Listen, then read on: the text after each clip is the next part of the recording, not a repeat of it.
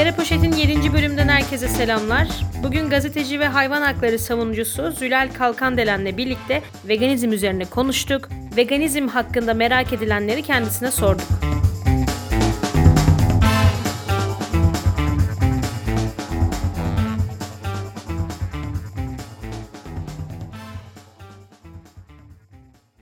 Veganlık nedir ve insanlar neden vegan olmalı? Veganlık nedir deyince e, aslında kamuoyunun aklında belli bir fikir e, son yıllarda daha çok bu konunun gündeme gelmesiyle belli bir fikir oluştu. Ama o e, medyada da yer alan bir ifade var. Genellikle deniyor ki işte hayvansal ürünleri yemeyen, tüketmeyen, kullanmayan kişilere vegan denir diye. Çok kısa böyle bir tanım var ama bu çok yüzeysel bir tanım. Ben kendi kitabımda da bunun detaylarını anlatmaya çalıştım. Çünkü bu şekilde veganlığı tanımlayınca sadece bir beslenme şekli olarak tanımlamış oluyorsunuz. Oysa ki veganlık onun o içinde elbette e, beslenme de var ama onun çok daha ötesine geçen tüm hayatı kapsayan bir tutum olarak ortaya çıkıyor tarihine e, de bakınca. Benim kitabımda benimsediğim bir ifade var. İnsanların aklında daha böyle tam olarak yer etsin diye onu her sefer tekrarlamaya çalışıyorum. Burada da söyleyeyim. Veganizm insan olmayan hayvanların da insan olan hayvanlar gibi bilinç sahibi, duyarlı canlı olduğundan hareketle onlara uygulanan her türlü sömürüyü ve meta statüsünü reddeden özgürleştirici bir etik tutumdur ve bu nedenle de toplumsal adalet mücadelesinin asgari gereğidir. Hayvan özgürlüğü mücadelesinin felsefesidir e, veganizm. Bunu insanlara bu şekilde anlatmamız gerekiyor. Çünkü mesela son yıllarda özellikle bir takım ünlüler Türkiye'de veya yurt dışında diyor ki işte ben artık vegan oldum. Bir bakıyorsunuz evet sadece biz bitkisel beslenmeye başlamış ama diğer alanlarında hayvan sömürüsünü kullanımını sürdürüyor.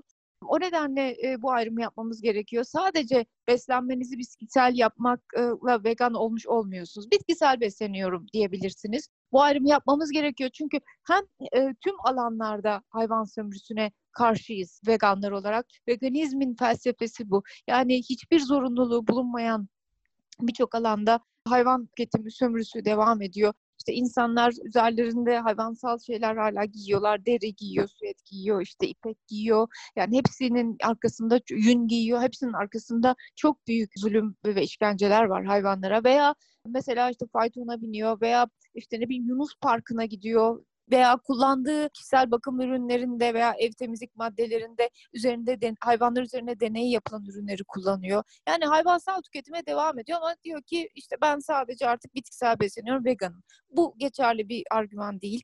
Onu belirtmek gerekiyor. Hayvan özgürlüğü mücadelesinin dediğim gibi felsefesidir veganizm ve hayvanların meta olarak kullanılmasına karşıdır.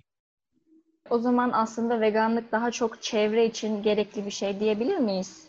Sadece e, çevre için değil, elbette içinde çevrede var. Yani bazı insanlar kendi sağlıkları nedeniyle bitkisel beslenmeye başlıyorlar. Bazı insanlar da mesela çevreci oldukları için çünkü hayvansal tüketim büyük bir e, üretim gerektiriyor ve bu artık bugünkü dünyada korkunç endüstriyel boyutlara varmış durumda ve onun çevreye maliyeti e, gerçekten çok büyük bir yıkım olarak geri dönüyor bize bugün de kanıtlandığı gibi. Elbette veganizmin içerisinde buna bir karşı duruş da var ama aslında veganizmin ortaya ilk çıkışı hayvanların yaşam hakkını savunmak için ortaya çıktı. Yani tamamen aslında en temel olarak hayvanların yaşam hakkını savunur veganizm. Eğer hani ana dürtü nedir derseniz mutlaka hayvanlara yapılan zulmü reddetmek, o sömürü zincirinde yer almamak olduğunu söylemem gerekir. Ama tabii ki her vegan da bugün mutlaka bu konulara da duyarlı bir çevrecidir ama ne yazık ki her çevrecinin vegan olmadığını gördüğümüzde de çevrecilerin bu konuda çok büyük bir eksikliklerinin olduğunu söylüyoruz. Ben hatta sahte çevreciler diye bir bölüm var kitabımda. Ee, o nedenle bunu belirtmek gereğini duymuştum. Keşke gerçekten her çevreci kendisinin de yani fosil yakıtlara elbette karşı çıkalım çünkü doğaya büyük bir bunun bedeli var ama aynı zamanda hayvancılık denen sektörün doğaya verdiği zararı da görmek gerekiyor. Kendi tüketimimizin, kendimizin kişisel olarak neden olduğu zararı da görmek gerekiyor ki bunun boyutları artık dünyada küresel iklim kriziyle de çok daha net bir şekilde ortaya çıkmış durumda. Yani bir bakarsanız hayvancılık sektörünün neden olduğu zararlara, doğaya verdiği yıkıma yani su, suyun, havanın toprağın kirlenmesinden tutun, topraksızlaşma, ormansızlaşma, e, okyanuslardaki ölü bölgeler, bitki ve hayvan türlerinin yok olması. Yani inanılmaz bir bedeli var dünyaya bu insanların yaptığı hayvansal tüketimi. Teşekkür ederim. Ee, Birçok toplumda insanlar et, yumurta, süt tüketmeyince sanki aç kalacaklarmış gibi hissediyorlar. Ee, ve aslında veganların çok güçsüz olduğunu düşünüyorlar. İnsanlar doğası gereği gerçekten etçil mi olmak zorunda? Hayvansal ürün olmadan bir yaşam sürmemiz imkansız mı? Şimdi ben aslında bu etçil, otçul, hepçil tartışmasına hiç girmiyorum. E, Çünkü şundan girmiyorum. Yani diyelim ki biz ilk var olduğumuzdan bu yana hani kesin kes et, e, etçil dedi yani diyelim ki hepçildik yani her şeyi yiyen anlamında. Yani bugün geldiğimiz noktada artık bilim ortaya koydu ki insanlar hayvansal tüketim yapmadan da dengeli ve yeterli bir bitkisel beslenmeyle gerçekten sağlıklı yaşayabilirler. Amerikan ve Britanya diyetetik e, birliklerinin de ortaya koyduğu şekilde insanların her yaş diliminde bu şekilde uygun bir şekilde beslenebileceğini söylüyorlar. Yani ama tabii ki şart şudur her zamanki her e, beslenme türünde bu var zaten. Sadece bitkisel beslenmeye özgü bir durum değil. Yeterli ve dengeli olacak. Yani sadece tek bir şey yiyerek hiçbir insan sağlıklı olmaz. Hiçbir beslenme şeklinde sağlıklı olamaz. Dengeli ve yeterli bir beslenme ile insanlar ihtiyaçları duyan her türlü gıdayı alabiliyorlar. Hep B12 konusu önümüze sürülüyor işte B12'yi almanız gerekiyor. Veganlar olarak dışarıdan işte B12'yi başka türlü alamıyorsunuz. Doğrudur. Şöyle B12'yi evet biz de veganlar olarak dışarıdan almamız gerekiyor. Çünkü onu insan vücudu zaten kendisi üretemiyor. Takviye olarak almamız gerekiyor ama şöyle bir şey bugünkü yaşadığımız dünyada aslında hayvansal gıdalar tüketen insanların da artık B12 almaları gerekiyor. Çünkü eskiden olduğu gibi hayvanlar meralarda böyle serbest bir şekilde yani doğayla toprakla ilişkisi kesilmemiş bir şekilde otlamaya devam eden hayvanlar değil. Özellikle günümüzde çoğu hiç gün yüzü bile görmeden toprakla doğayla hiç iletişim kurmadan beton zeminler üzerinde e, yetiştirilen hayvanlar. Dolayısıyla onlar da o topraktaki bakteriler aracılığıyla B12'yi üretemez haldeler. Yani bugün hayvansal tüketim yaptığını söyleyen birçok insan aslında ölçtürse onlarda da B12 eksiklik çıkacak. Ben kendi ailemden de biliyorum ya da yakınlarımdan. Ben de mesela ben dikkat ettiğim için bu konuya ayrıca takviye olarak aldığım için ben de böyle bir eksiklik yokken hayvansal tüketime devam eden bazı insanlarda bu eksiklik olabiliyor. Yani bu sadece veganlara özgü bir durum değil. Hemen onu söylemek gerekir. Dediğim gibi tahıllar, baklagiller, meyve ve sebzeden oluşan dengeli ve yeterli bir beslenmeyle hiçbir sorun olmadan gerçekten yaşayabiliyorsunuz. Veganlar e, zayıf diyenler de herhalde bu konudaki bilgisizliğini yansıtıyor olsa gerek. Çünkü dünyada birçok bugün sporcu her alanda yani atletizm olsun, basketbol olsun, futbol olsun, birçok yüzme olsun, birçok başka alanlarda vegan ve çok başarılı tenisçiler de var. Çok başarılı sporcular var. Ülkemizde de var, e, Türkiye'de de var, dünyada da var. Hatta boks yani işte e, hani en fazla güç gerektiren sporlar spor alanlarında da vegan olanlar var. E, bu konuda eğer e, hani e, daha fazla bilgi isteyen olursa Mesela The Game Changers diye bir belgesel son e, yıllarda e, çok e, dikkat çekti. Ona bakabilirler isteyenler. Orada mesela bu konu işleniyor. Yani bitkisel beslenerek nasıl daha güçlü olunabileceği. Dünyanın aslında şu da var. Hani hep aslan örnek verilir. Aslan diğer hayvanları yiyor. İşte ormanın kralı falan diye. Gerçi aslında insanların aslan olmadığı kesin tabii de şu da var. O eğer öyle bir hayvanla benzetme yapılacaksa ormanın en güçlülerinden fil, e, su aygırı e, veya goril gibi hayvanlar da bitkisel besleniyor. Onlar nereden alıyor acaba o kendilerine gereken e, enerjiyi? Yani demek istediğim hayvanlar etçil otçul tartışmasına hiç girmeden bugün bilim eğer bunları kanıtladıysa demek ki o zaman biz sağlıklı bir şekilde bu böyle yaşayabiliyorsak bitkisel beslenmeyle o zaman bütün bu yıkımın, katliamın, katliamın arkasında durmanın ne anlamı var? Yani ben e, kendim yaşarken hem başka bir türü e, yok etmek zorunda kalmayacaksam ve bunun da e, doğaya maliyeti çok daha az olacaksa benim bitkisel tüketimimin neden o zaman onu tercih etmeyeyim e, diye insanların düşünmesi gerekiyor. Ayrıca da o insanlar etçildir tartışmasının da ayrıntılarına girse onun da doğru olmadığı çıkıyor. İnsanlar ilk bu yeryüzünde var olduğunda etle karşılaşmadılar ya da hayvan yemediler. İlk olarak ağaçlardaki meyveleri işte otları çevrelerinde ne buldularsa onu yediler. İnsanın hayatına etin girmesi ancak daha sonra bu hayvanlardan kalan leşlerle yüz yüze gelmeleriyle ve ateşin insanın hayatına girmesiyle e, ortaya çıktı. Ve bu da ilk zamanlarda olmayan bir şeydi zaten. E, vegan Rica olmak şu an günümüzde insanlara e, çok pahalıymış gibi bir his yaratıyor. Sizce vegan olmak lüks mü? Hayır, vegan olmak hiç lüks değil. Aslında e, bu da yeterli bilgi sahibi olmamaktan kaynaklanan bir ön yargı şeklinde daha çok da medyada ve sosyal medyada pompalanıyor bazı kesimler tarafından. Ne yiyoruz biz veganlar olarak ona bakmak gerekir. Şimdi belki evet piyasada bazı vegan ürünler tabii kapitalist bir toplumda yaşıyoruz e, ne yazık ki ve kapitalizm her şeyi kullandığı gibi bunu da kullanmaya çalışıyor. Yani bir takım yeni ürünler piyasaya sürülüyor ve bunların fiyatları gerçekten pahalı. Ama baktığınızda biz bunları almak zorunda mıyız, yemek zorunda mıyız? Hayır. Zaten mesela benim ilk vegan olduğum dönemlerde bunların hiçbiri yoktu eskiden. Bizler ne yaşayarak, ne yiyerek yaşadık? Baklagiller, dediğim gibi tahıl, meyve, sebze. E bunları bugünkü insanlar zaten yemiyorlar mı? Yani bugün hani hepçil olduğunu veya her şeyini yediğini söyleyen bir insan benim yediklerimi zaten yemiyor mu? Yiyor. Ekstradan ayrıca hayvansal tüketim yapıyor. Ama ben o çıkan pahalı ürünleri yani piyasaya son yıllarda özellikle sürülen bir takım pahalı ürünleri almak ve yemek tüketmek zorunda mıyım e, sağlıklı yaşamak için? Hayır. Onlar bir takım ek ekstra e, ürünler. Yani kapitalizmde nasıl her şeyin uygun fiyatlısı var veya pahalısı var, lüksü var. Onun gibi bu alanda da e, bunun çeşitleri, türevleri ortaya çıkmaya başladı. Ama dediğim gibi bunları almak zorunda değiliz, tüketmek zorunda değiliz. Ha işte vegan yoğurt, işte vegan nedir süt. Bunların paketlileri bazıları yurt dışından ithal de olarak geldiği için pahalı gerçekten fiyatları ama e, onları al- almak zorunda mıyız? Hayır değiliz. Kendimiz evde çok uygun bir şekilde gerçekten basit yöntemlerle YouTube bunların tarifleriyle dolu isteyenler, merak edenler bakabilir kendimiz süt yapabiliyoruz. Mesela yulaf sütü gerçekten çok basit bir şekilde yapabileceğiniz bir şey. Her yerde kullanabiliyorsunuz. Çok da uygun bir fiyata geliyor. Yani öyle çok insanların düşündüğü gibi e, bunlar ulaşılmayacak hani şeyler değil. Veya yaptığımız, evde yaptığımız, kendi yaptığımız yoğurtlar da aynı şekilde çok daha uygun fiyata ve sağlıklı da oluyor içerisine herhangi bir katkı maddesi de girmediği için. Yani et alternatifleri var. Son yıllarda e, bitki temelli et alternatifleri. Onlar da bir insanlara hani çeşit olsun diye ortaya sürülen ürünler. Ben almak zorunda mıyım? Vegan sucuk bile bugün var, vegan salam var, vegan döner var. Gerçekten aklınıza gelebilecek hani şinistel var. Her şey mevcut bugün artık. Ama bunlar e, isteyenler için birer çeşit olarak piyasada var. Ama vegan oldunuz diye bunları dediğim gibi almak, tüketmek durumunda değilsiniz. Yani mesela bir hepçil insan gidip çok pahalı bir takım gurme e, hayvansal ürünler var diye onları almak zorunda mı mesela? Zorunda değil. E, bizim de onları almamız gerekmiyor. Şart değil. İsteyen alır, isteyen almaz. Çoğu vegana sorun hiç onları tüketmiyordur bile. Ama öyle bir yansıtılıyor ki yani siz işte, işte bir paketi şu kadar olan bir bu peyniri nasıl alacaksınız falan böyle paylaşımlar.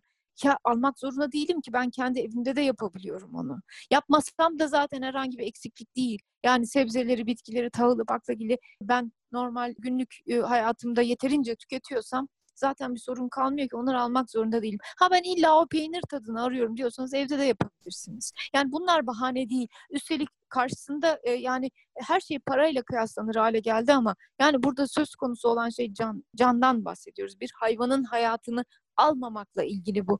Yani e, neden şart değilse sırf ağız tadı için ben bunu alayım, bu canı alayım. Yani öncelikle zaten onun tartışılması gerekirken hep insan odaklı bu para tartışmasına geliyor konu. Oysa ki bizim mücadele etmemiz gereken şey türcülük. Yani benim hayatımı yaşamak yaşamam için bir başkasının hayatını almam gerekmiyor. Benim hayatım kadar onun hayatı da önemli çünkü. Türcülük dediğimiz şey ne? İşte o aslında baktığınızda ırkçılık bugün mesela bütün dünyada tartışılıyor ve çok büyük bir sorun olarak hala ne yazık ki günümüzde varlığını sürdürüyor. E, cinsiyetçilik mesela kadınlara yapılan ayrımcılık, ırkçılık, cinsiyetçilik, türcülük baktığınızda hepsinin kökeni aynı. Nedir? Birinin mesela kadınların erkekler için yaratıldığını veya siyahların beyazlar için yaratıldığını söylemekle hayvanların insanlar için yaratıldığını söylemek arasında çıkış noktalarına baktığınızda hiçbir fark yoktur. Hepsinin de temeli benim hayatım ve ben diğerlerinden daha önemli önemliyim algısına dayanır. Ve sonuçta türcülük dediğimiz şey yani bu insanı her şeyin hakimi, dünyanın hakimi, gören anlayış, diğerlerini küçümseyen, yok sayan anlayış bundan kurtulmak zorundayız. Nitekim böyle giderse zaten doğa yeterince işaret veriyor, sinyal veriyor. İsyanda, doğa isyanda. Gerçekten dinlemesini bilirse insanlık doğa isyan ediyor. Yani bugün ortaya çıkan virüslerde, küresel iklim krizi de hepsinin nedeni insanın hayvanlara yönelik zulmü, soykırımı, soykırım bakın altını çizerek söylüyorum, soykırıma varan bir çünkü adaletsizlik söz konusu. İnsanın her şeyi yok edişiyle, doğayı, hayvanı yok edişiyle ilgilidir bugünkü yaşadığımız sorunlar. Ve aslında böyle bir ortamda veganizmin ortaya çıkıp yükselişe geçmesi hiç de şaşılacak bir şey değildir ve rastlantı da değildir. İnsanlar hani onu anlamıyor. Diyor ki kimileri mesela Türkiye'de geçen gün Türkiye Büyük Millet Meclisi'nde veganlık konuşulmuş. Demek ki hayvancılık sektörü e, artık iyice böyle paniklemiş kendi kendine. İşte bunlara dur demeliyiz, bunlar nereye gidiyor e, türü konuşmalar milletvekilleri arasında görseniz artık ben güldüm. Yani gerçekten o kadar hani e, dedim hatta öyle bir paylaşım yaptım. Twitter trollerine benziyor bunlar dedim. Yani o derece e, öyle ki konuşmalar. Oysa ki bakılsa yani veganizmin ne olduğu ve neye çağrı olarak öne atıldığı hem bakın hayvan katliamına dur denecek. Böylece hayvanların yaşam hakkı savunulmuş olacak. İkincisi bu e, hayvansal tüketimin sona ermesiyle insanlar daha sağlıklı olacak. Neden daha sağlıklı olacak? Bugün mesela hastanelere gittiğinizde en büyük hastalıklar nedir? Oradaki hastaların çoğunluğu kalp damar hastalıkları, şeker, obezite, kolesterol ve belli kanser tipleri değil mi? Hepsinin doğrudan ilgisi var hayvansal tüketimde. Bunlar insanlardan saklanıyor çünkü çok büyük bir endüstri haline gelmiş bütün bu dünyada. Böylece veganizme yani veganizm birçok insan tarafından benimsenirse, birçok insan böyle yaşamaya başlarsa insanların sağlığı açısından daha olumlu bir gelişim olacak. Ve üçüncüsü kesinlikle bu da kanıtlanmış durumda. Bizim sadece düşüncelerimiz değil, hepsinin bilimsel kanıtı var bu söylediklerimin. Ve, ve ne olacak? Çevre kendine gelecek, çevre rahatlayacak, doğa rahatlayacak. Doğadaki yıkım katliam duracak. Dolayısıyla bugün karşılaştığımız en büyük ilk sorun küresel iklim krizi bu virüslerse bunlara doğrudan bir çözüm oluşturabilecek bir yoldur veganizm. Ve insanlar bunu anlamamakta direniyor. Sadece sanki birilerinin beslenme şekliymiş gibi düşünmeye çalışıyor ki hani sen onu tercih ediyorsan et bana karışma ben ne yaparsam. Yani kendisi değişmek istemiyor. Bir böyle konfor alanı var insanların o alandan çıkmak istemiyorlar. Oysa ki o konfor alanından çıkmakla hem kendi hayatını için iyi bir şey yapmış olacak, kendi sağlığı için iyi bir şey yapmış olacak, hem yaşadığı yer küre, yeryüzü, gelecek kuşaklara bırak, bırakacağımız yeryüzü konusunda çok olumlu bir adım atmış olacak. Hem de hayvan katliamına destek vermemiş olacak. Yani bunu görmemek için artık bu çağda nasıl bir cehalet içerisinde yer almak gerekir ben bilmiyorum. Çünkü hadi diyelim ki bir 5-10 sene önce bu kadar bilinmiyordu. Özellikle son 5-10 yılda internetin ve sosyal medyanın hayatımıza e, vazgeçilmeyecek bir şekilde hakim olmasıyla bu konular o kadar çok konuşulur hale geldi ki. Yani birisinin bunu duymamak için gerçekten ya hiç okumuyor, yazmıyor olması, e, izlemiyor, takip etmiyor olması lazım. Ya da gerçekten bunu bilinçli olarak bana ne ya ben şu anda yaşadığım şeye bakarım, keyfimden de vazgeçemiyorum diyecek kadar egoist birisinin olması lazım. Başka yolu yok. Evet, yeteri kadar açıklayıcı oldu. evet. Yani biraz bu söylediklerimi böyle söyleyince bazı insanlar hani kendisine karşı bir saldırı saldırı olarak da algılayabiliyor. Çünkü insanların hani şunu da görüyoruz elbette biz veganlar olarak. Yani bugüne kadar insanlar vegan olmayan bir dünyaya doğdu. Hepimiz öyle doğduk. E, hala da öyle. Vegan olmayan bir dünyada yaşıyoruz ve belli yerleşmiş çok özellikle yeme içme konusunda çok ciddi bir takım kalıplar var, gelenekler var, kültürler var. Ve insanlar bunlardan vazgeçmek istemiyor. Ne demek diyor canım ben böyle yetiştim şimdi ne, niye değişeceğim diyor. Ama o zaman ben de şunu soruyorum. Ee, evet bu bir gelenek, bir kültür olabilir ama toplumlar nasıl uygarlaşacak ya da uygarlaşacak demeyeyim de nasıl çağdaşlaşacak, nasıl daha doğruyu bulacak? Kültürümüzde iyi olan şeyler var ve doğru ve iyi olan şeyler var, kötü olan şeyler var. Mesela eskiden hep söylüyordum yani ben çocukken mesela Ankara'da ben yetiştim. Ankara'da sokaklarda ayı oynatılırdı. Birilerinin kazancıydı bu gerçekten. Birileri ondan para kazanırdı. Çocuklar çevresine toplanırdı, para verirlerdi. O da ayıyı böyle e, ayağına zincir bağlanmış bir ayıyı oynatarak gezerdi sokaklarda. Sonradan ne oldu? Bunun korkunç bir sömürü olduğu, utanç duyacak bir şey olduğu konusunda toplum bir e, genel kanıya vardı. Bu kaldırıldı, yasaklandı. Şimdi bu bir kültürdü, gelenekti diye bunu savunmaya devam mı edeceğiz? Yani birilerinin gelir kaynağıydı diye. Şimdi mesela aynı şekilde kadınlar e, kadın hakları konusunda veya köle e, kölelik konusunda birileri bir zamanlar eskiden köle sahibiydi değil mi? Yani e, ve zenginler özellikle köle sahibiydi ve bu prestij nedeniydi toplumda birileri için. Sonra ne oldu? Bir takım insanlar köleliğe baş kaldırdılar. Kölelerin kendileri kaldırdı. Bu utanç verici şey yasaklandı ki bugün hala da işte onun kalıntılarıyla uğraşılıyor ama yasaklandı değil mi kaldırıldı. Bunun gibi yani mesela birileri İspanya'da boğa güreşini savunuyor. Bu benim kültürüm diyor. E, o senin kültürün olabilir evet yani geçmişten beri var olmuş olabilir ama artık kalkmalı. Çünkü bunun yanlış olduğunu insanlık görüyor artık. İnsanlık doğru ve iyi olanı koruyup yanlış ve kötü olanı kaldırarak yoluna devam etmeli. Aksi takdirde biz ne kadın haklarını sağlayabilirdik, ne siyahların haklarını sağlayabilirdik, ne LGBT hakları gündeme gelebilirdi. Eğer olduğumuz yerde bu bizim geleneğimize aykırı diye oturacak olsaydık. Aynı şey hayvan hakları için de söz konusudur. Yani insan hakları konusunda bu gelişmeleri gösteriyorsak, zamanla bazı şeylerden kendimizi kurtarıyorsak, hayvan hakları da aynı şekildedir. Yani bu biz bu hayvanları hep kesiyorduk, hep tüketiyorduk diye bu anlayışla nereye kadar gidilebilir? Artık bunun sorgulanmasının, bunun yanlış olduğunu görmenin zamanı geldi de geçiyor, geçiyor. Çünkü işte artık doğa işaret veriyor. Bunlar sorgulanması gereken şeyler. Birer tabu haline getirilmiş ne yazık ki. Toplum da bunu sorgulamaya gönüllü olan insan sayısı çok az. Ama birileri bunu yapmak zorunda ve veganizm aracılığıyla veganlar bunun başını çekiyor. Bu bir moda değil, trend değil, kişisel bir şey de değil. Aslında çok evet kişisel bir devrim geçiriyorsunuz vegan olduğunuzda. Çünkü bir bir tür çok ciddi bir aydınlanma, bir uyanış. Ee, yani bu tüketimde ben nasıl yer aldım, ben neden bunu hiç sorgulamadım diye inanamıyorsunuz kendinize. Sonrasında da hiç geriye bakma diye bir şey olmuyor. Hani bazısı diyor ya ya işte bunu özlemiyor musunuz, şunu özlemiyor musun o yediğiniz, içtiğiniz şeyler örnek veriyor. Hiç hiç hiç onlar olmuyor. Gerçekten çünkü bu duruşunuzun arkasında etik bir e, yön varsa, yani etik nedenle siz bu e, sömürü zincirinden kendinizi çıkardıysanız zaten onun dönüşü yok. O nedenle hani belki onu algılamıyorlar. Yani bazıları diyor ki işte demek ki köfte döner, vegan köfte, vegan döner, vegan şinisel çıkarıyorsunuz. Demek ki çok özlüyorsunuz siz bunu.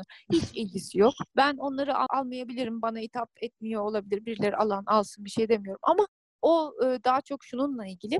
Yani veganlar hep deniyor ki siz işte her şeyden mahrum kalıyorsunuz. İşte şunu da yiyemiyorsunuz, bunu da yiyemiyorsunuz. Oysa ki onun öyle olmadığını, her şeyi veganize etmenin mümkün olduğunu göstermek açısından o üretimler var. E, şunu da anlamak gerekiyor. Yani bugün birçok vegan olmayan arkadaşıma ben onları denettiğimde ya bu bayağı da güzelmiş yani bölemezsem belki de ayıramazdım dedikleri oluyor. Çünkü şunu da anlamaları gerekiyor insanların. Mesela hayvanı öldürüp ormandaki aslan gibi o anda o onu yemiyor.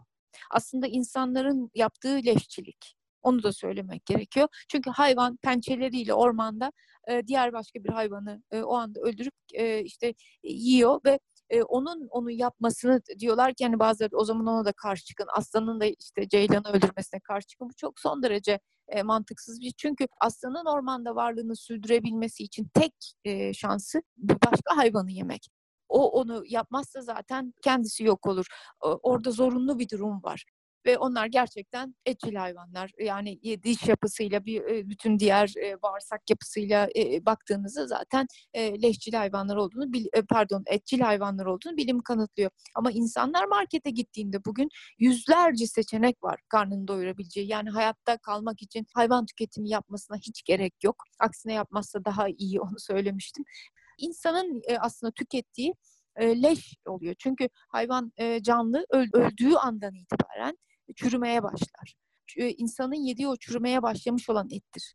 Ve onun o şekilde olmaması için işte bu çok soğuk yerlere konulur, çeşitli önlemler alır. Hatta bazılarına biliyorsunuz ilaçlamalar yapılıyor. Yani birçok kimyasal şeyler devreye giriyor. Onlar yapılıyor ki insan onu hala o kokmamış bir şekilde tüketebilsin. Çünkü bıraksanız kokacak, çürüyecek. Gelenek ve kültür dediniz. Ben o yüzden onunla Ha, ilgili evet. bir soru sormak istiyorum size. Evet. Ee, İslam dininde Kurban Bayramı diye bir bayram var. Kurban Evet. kesmenin dini açıdan sevap olduğu söyleniyor. Veganlık Evet. böyle bir din ritüeline ters düşmüş olmaz mı? Yani insanlar hangisine inanmalı? Şimdi o çok tartışılan bir konu. Ee, biz e, 2013'te Can Başkent'le e, ilk Türkçe veganizm kitabını yazmıştık. O propaganda yayınlarından çıktı. Veganizm, ahlakı, siyaseti ve e, mücadelesi diye. E, o pdf olarak da internetten ilgilenenler, ilgilenenler varsa bulabilir kolaylıkla. E, o kitapta bu konuya da değinmiştik. Çünkü vegan olanların ve veganlıkla ilgilenenlerin e, aklına gelebilecek ilk sorulara yanıt vermek için biz o kitabı yazmıştık. Orada buna da değindik. Ama tabii onu yazarken benim söylediğim şuydu. Yani bizim düşüncelerimizden ziyade burada daha çok ilahi, ilahiyatçıların ne, diye, ne dediğine bakmak lazım. Çünkü o, konuda uzman olanlar onlar. Ona baktığımızda biz birçok ilahiyatçının bu alanda gerçekleri söylediğini de gördük. Yani diyorlar ki kurban kesmek bir farz değildir İslam'da. Bazı başka hani çeşitli anlayışlar, mezhepler var biliyorsunuz. Bazı mezheplerde belki bu bir vaciptir diyorlar. Farz değil, vaciptir. O hani e, anlayışları, e, o yaklaşımları bilenler e, anlayacaktır ne dediğimi. Ama farz değildir. Yani İslam'da beş İslam'ın beş şartı var ya, ondan biri olarak gözükmüyor kurban kesmek. Ve dolayısıyla şöyle yaklaşabilirler. Biz eylem yaptığımızda çeşitli insanlar gelip, gençler gelip hani bu konuyu sordular da doğrudan nasıl olacak kurban bayramı? Aynen bu sorduğunuz soruyu soruyorlar. Onlara söylediğimiz şu, peki senin inandığın din ne diyor? Zulmetme diyor değil mi? Kendileri söylüyorlar zulmetme. Peki senin şu anda gördüğün ne? İşte çeşitli videolarımız var onlara gösterdiğimiz. E, bu diyor büyük zulüm yani bu işkence diyor. E, ama mezbalarda olan bu diyoruz. Yani bu tek bir örnek değil. Bütün mezbalarda yapılan, yaşanan şey bu. Yani gidip marketten aldığın şey bu şekilde geliyor. Yani bunun yöntemi bu çünkü. Yani bir canlının canını almanın insani yolu yok. Hani insani kesim diye bir şey son yıllarda endüstri e, özellikle ortaya atmaya başladı. Bu rahatsızlıkları gidermek için kendince hani biz insani kesim yapıyoruz siz e, tüketime devam edin mesajı vermek için böyle söylemler çıkarıyorlar. Halbuki dediğim gibi bir canlının yani insan gibi mesela bir insanın canını almanın insani bir yolu olabilir mi? Onun hayatına son veriyorsunuz zaten. Bıraksanız e, koşarak, uçarak, sürünerek, zıplayarak yaşamı için mücadele edecek bir canlı o. Ama onu yapmasın diye onu bağlıyorsunuz, işte uyuşturuyorsunuz, her neyse çeşitli yöntemleri var bunun. Ama sonuçta canını alıyorsunuz.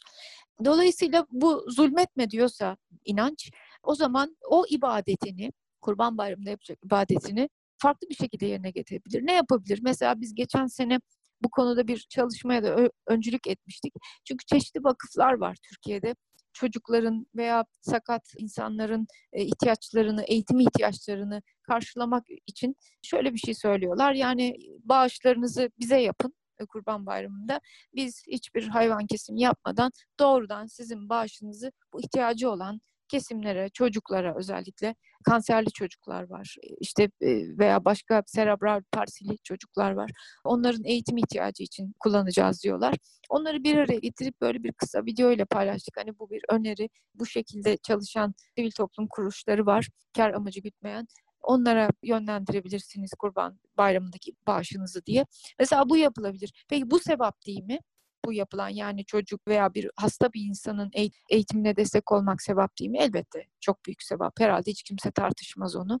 Öbür yanda da bir işte inançlı olanlar için söylüyorum. O zaman hani yaradanın hani diyorlar ya yarattığı şeye ben de saygı duyuyorum sırf yaradan yaratıldığı için. E, o zaman bu kurbanların, kurban adı altında hayvanların durumu ne oluyor? Yani onların da o zaman yaşama hakkını elinden hem almamış olacak hem de ibadetini gerçekten sevap işleyerek yerine getirebilir bir insan. Tekim bu yönde ibadetini bu yönde yapan birçok insan da var. Bu tartışılabilir. Dediğim gibi toplumda çok büyük bir tabu haline getirilmiş durumda bu konular elbette. Ama farz olmadığına göre bu tarz yöntemler tercih edilebilir. Tekim inançlı olduğunu söyleyen birçok vegan var. Yani ben hem Müslümanım diyor hem veganım diyor. Ayrıca bu tabii sadece Müslümanlığa özgü bir durum da değil. Yani e, yurt dışında işte Hristiyanların şükran günleri var biliyorsunuz. Her yıl milyonlarca hindi katlediliyor o günde. Mesela onlar için de aynı şey söz konusu. Veya Yahudilerin Kaparos işte bayramı var. Bir Yahudi Müslüman olamaz mı yani Kaparos bayramı var diye? Kaparos'a katılmak durumunda mı? Hayır değil aynı şey Kurban Bayramı'ndaki burada Müslümanlar için de düşünülebilir, konuşulabilir. Bu yönde bir hani şey yok. Yani inançlı bir insanda elbette vegan olabilir. Evet, birçok yerde de bahsettiniz ama ben size tekrar sormak istiyorum. Sözel olarak dile getirmek görseller kadar etki yaratmıyor maalesef. Hayvan zulmünü gözler önüne serebilecek bir belgesel ya da kitap önerir misiniz?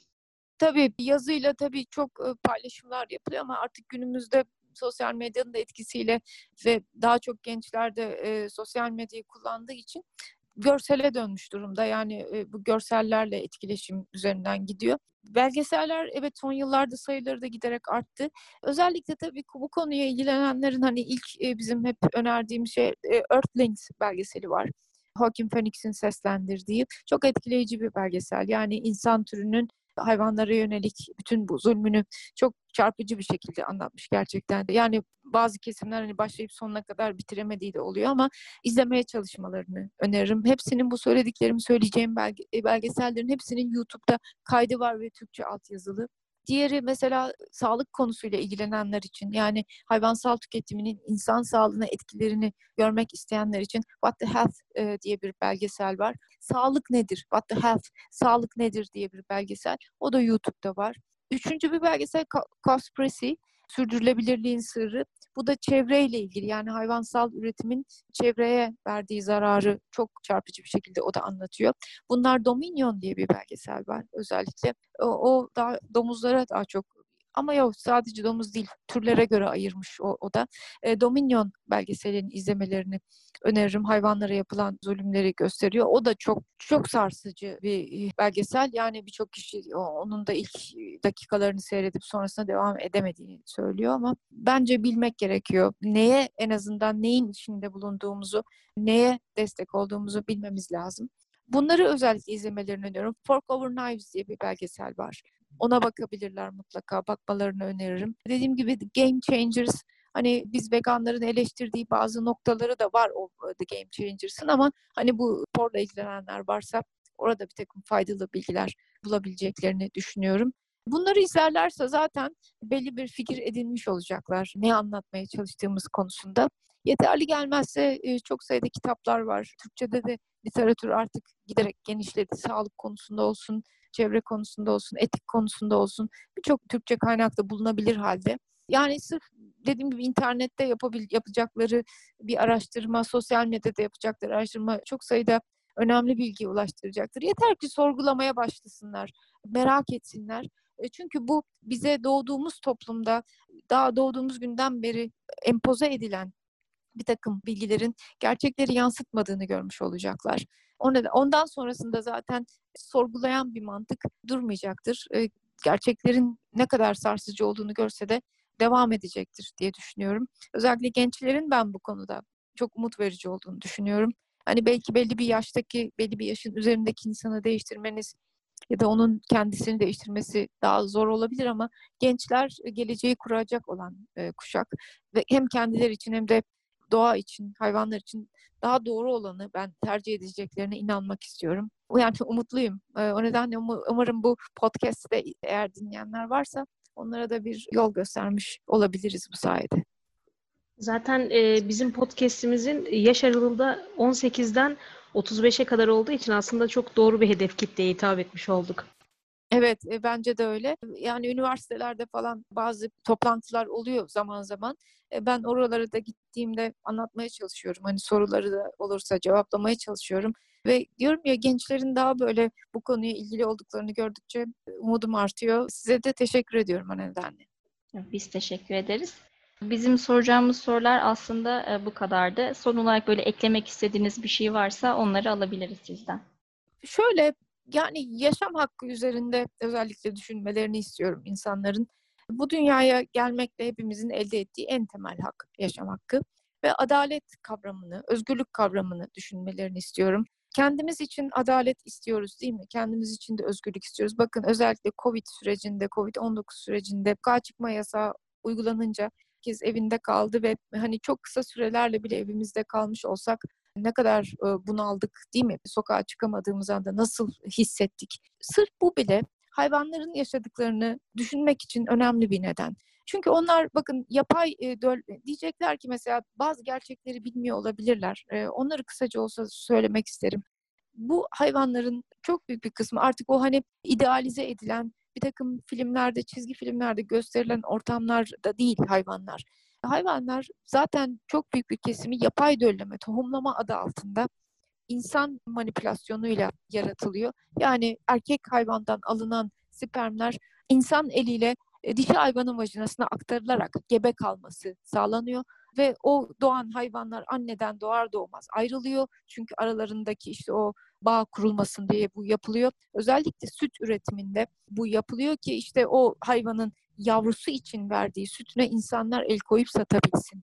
E, Herkes sanıyor ki yani hayvanlar böyle durduğu yerde ineğin memesinden işte süt gelir. Öyle değil. Aynı insan gibi ineğin de gebe kalması gerekiyor ki süt versin. Çünkü o süt aslında yavrusu için içerisinde tam o yavrunun çok kısa bir süre içerisinde büyümesini sağlayacak olan hormonlar, enzimler işte var ve o yavrusu için aslında insan için de uygun değil o süt. E, ne yazık ki insanlar bu yıllardır hani bu şekilde büyümüş. Süt ne kadar önemli görülür değil mi insan sağlığı için? Oysa ki sütün insan sağlığına zararlarını bugün anlatan doktorlar var. Onlara baksınlar neden zararlı ve kanserojen denilen etkileri de var. Gerçekten bakarlarsa görecekler, bulacaklar. Özellikle Murat Kınıkoğlu'nun kitapları var, YouTube hesabı var. Oradan bakabilirler Doktor Murat Kınıkoğlu'nun. Kendisi anlatıyor gerçekleri. Onun dışında başka dok Neil Barnard hani mesela yabancı olarak o da var, o da anlatıyor. Onun Peynir Tuzağı diye kitabı var Neil Barnard'ın. Ona bakabilirler. Şimdi bu gerçekleri görünce bu hayvanlar bu şekilde insan tüketimi için sürekli dediğim gibi bir fabrikasyon üretime tabi kalıyor ve milyonlarca hayvan yani bilinen her yıl yaklaşık 100 milyar kadar hayvan insan tüketimi için yapay yolla üretiliyor ve tüketiliyor. Bu sadece kara hayvanlar için söz konusu yani balıklar dahil değil buna bilinemediği için kaç ton balık tüketiliyor. Ama bugün denizlerde, dünyada, okyanuslarda dörtte üçü de artık balık yok. Yani çok kısa bir süre sonra zaten okyanuslarda, denizlerde balık kalmayacağını bilim insanları söylüyor. Orada da büyük bir tüketim söz konusu. Şimdi bu şekilde bunlar mesela yumurta sektöründeki gerçekleri araştırsınlar.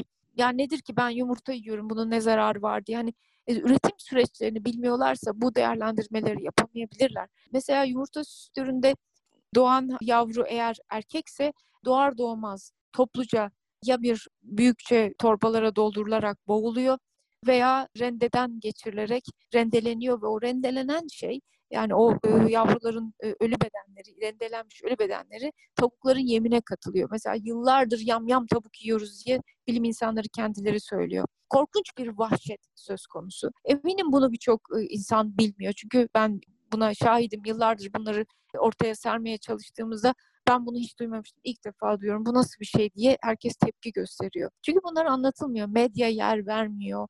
E, ve bu tesisler hep şehir dışındadır. Neden derseniz. Ve içeriye bugün girmek isteseniz sizi sokmazlar. Girip içeride çekim yapamazsınız.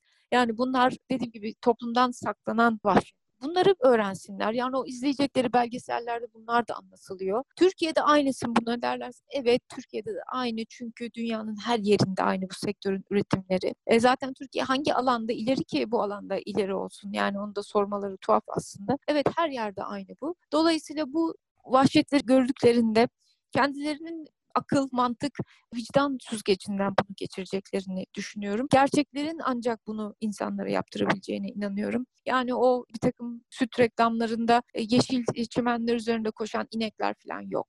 Onlar hikaye, onlar illüzyon. Gerçekler çok farklı ve onları öğrenmek istiyorlarsa öğrenebilecekleri yollar mevcut. O nedenle bilmiyordum ben bahanesi artık bu iletişim çağındayız çünkü bir tıkla her şeye ulaşabiliyoruz. Artık insanın iletişim çağında cahil kalması bir tercih olur ancak. O nedenle ben kimsenin cahil kalmadan gerçekleri öğrenmesini ve ona göre bir tavır almasını diliyorum. Onu yapacak insanlar olduğuna da inanıyorum. Bu değerli bilgiler ve cevaplar için çok teşekkür ederiz. Ben de çok teşekkür ederim. Çok sevgiler size, dinleyen herkese. Dinlediğiniz gibi aslında veganlık yalnızca et ürünlerinin tüketilmemesi değildir. Kapitalist bir toplumda yaşıyor oluşumuzda aslında veganlığın çarpıtılmasını da beraberinde getiriyor. Vegan olmak sanki bir modaymış ya da lüksmüş gibi algılıyoruz. Et yemediğimizde ya da hayvansal gıdaları tüketmediğimizde kendimizi vegan olarak tanımlıyoruz tabii değil mi?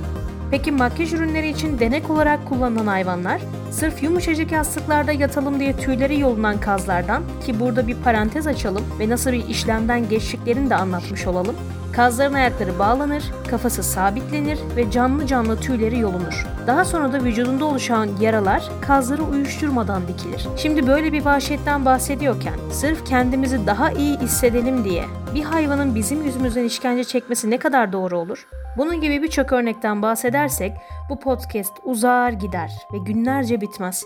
Genel olarak baktığımızda veganlık yalnızca hayvan eti ya da hayvanlardan üretilen gıdaları kullanmamak değildir. Hayvanların da tıpkı insanlar gibi bir yaşam hakkına sahip olduğunu savunurlar ve bu sebeple de kendi zevkleri için onlardan yararlanmazlar. Yani hayvanların özgürlüğünün başladığı yerde insanın özgürlüğü biter.